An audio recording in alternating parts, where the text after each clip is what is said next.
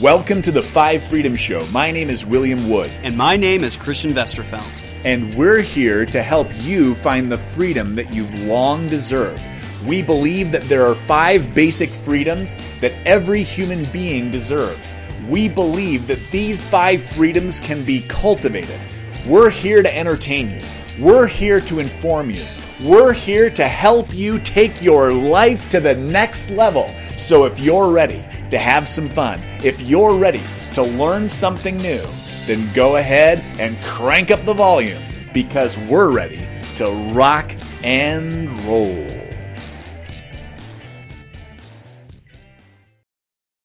All right, love you, son. Good night. Yep, I love you. Good night, Soraya. Love you. Yep. Good night. Okay. Good night. Oh, don't kiss me. Bye. Well, I need my dinner back. Yeah.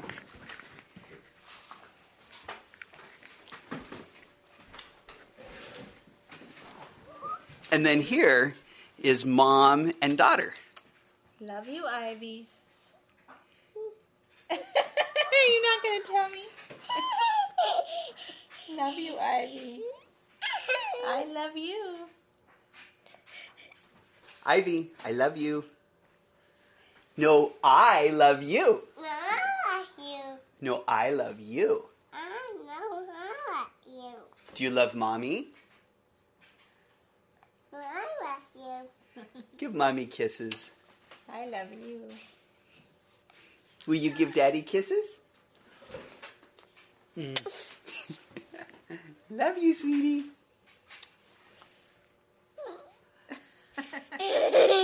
I love you. I love you. No, I love you. Bye.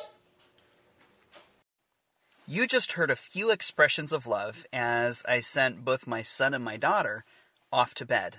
And then you heard a little back and forth of expressions of love between my wife and our youngest daughter, and then between myself and Ivy.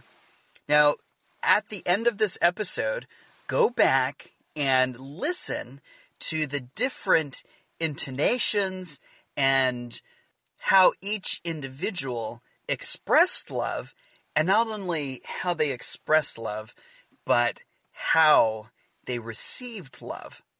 Now, I listened to that, and I know the entire backstory. I know the relationship dynamics involved. And so as my daughter was like, ew, don't kiss me. That's just the kind of relationship that we have.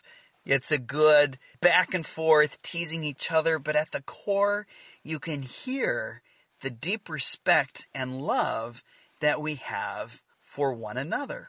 Earlier in the week, I reached out to Will about today's particular podcast, and I shared with him that I just had this overwhelming sense of urgency and desire to prepare this particular message.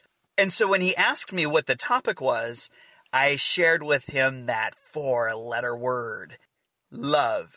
And so his response to me was sending me this link to a YouTube video that I clicked on and I watched it in its entirety.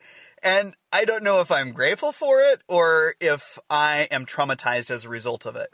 But once I, the window opened and I started to watch the video, you can see this tall, very slender, long, wiry, curly hair, extremely hairy chest, and he's marching through stores and along crowded streets, beating on, I think it's a bucket, and he was singing to the rhythm, love is the answer, love is the answer, love is the answer.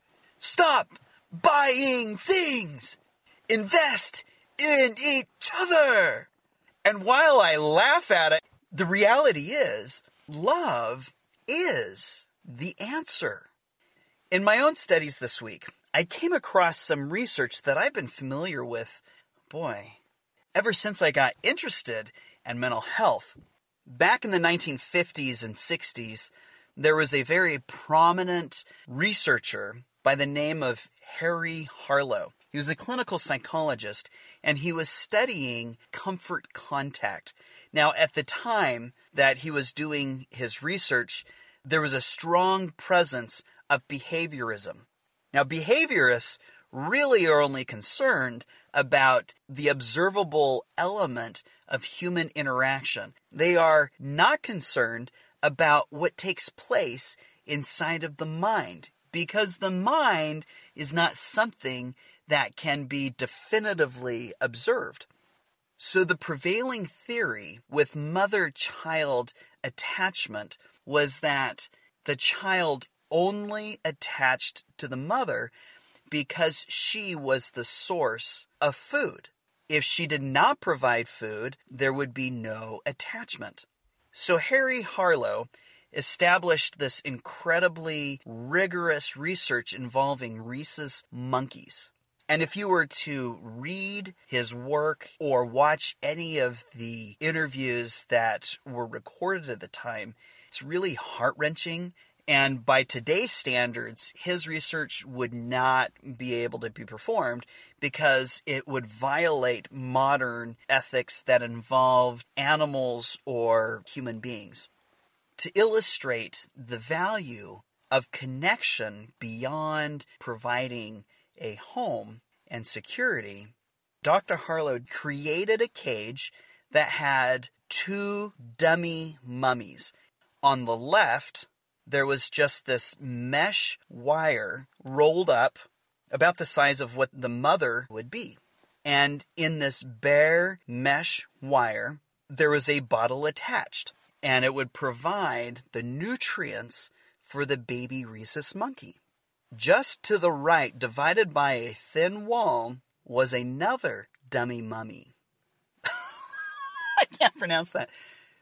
But unlike just the wire mother, the one on the right did not provide any nutrients, but instead the wire was wrapped in a soft cloth, and instead of just a block head, the soft mother had a head that looked more like a natural monkey, although it didn't look anything like a monkey. As soon as the baby rhesus monkey was put into the cage, it would immediately run to the wire mother, drink some milk, and then immediately go and cling to the soft mother. Even though the soft mother did not provide any nutrients, that baby rhesus monkey would spend up to seventeen hours with the soft mother, oftentimes neglecting to eat certain meals because the baby rhesus monkey preferred comfort contact. What Harlow's research highlighted is something that all of us just know naturally, but of course, science had to demonstrate it before it could really be considered validated. The ultimate takeaway is that love is preferred over nutrition. Things such as nice items, a nice house, a nice car, nice toys.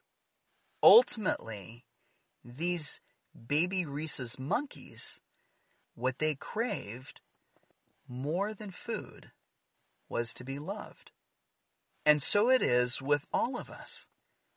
In all of our relationships, when you get to the core, we crave connection, love. Now, there are all sorts of different kinds of love. There's romantic love. There's brotherly love. There's sisterly love. There's friendly love. Neighborly love. Coworker love, which sometimes is a challenge. Yet the truth is that in every aching relationship, there is a diminished communication of true love. And so if you find yourself in a relationship in which you are feeling underappreciated, rather than trying to find fault in the other individual, here's what I'm going to invite you to do. Look within yourself and try to understand better how you receive love and how you communicate love. The two are different. And as you are examining yourself, you're going to better understand how you communicate love and how you receive love. Along the way, with your partner, talk to him or her and learn what love means to them. How do they hear? How do they feel love? And how do they express love? Some of us express love by giving gifts. Others express love simply by giving a kiss on the cheek, or holding the hand, or going on a walk, or just simply sitting in the chair next to each other without even saying a word. As you better understand your form of love and your partner's form of love, that sense of underappreciation will diminish and will be replaced with a deep level of comfort and satisfaction. If you like today's show, you'll absolutely love the coaching, training, and products that Christian and I have put together. You can find out more information by going to w w w dot will and christian dot com. You can also reach out to the office at eight oh one, two oh three, three four oh five. Again, that's w w w dot will and christian dot com.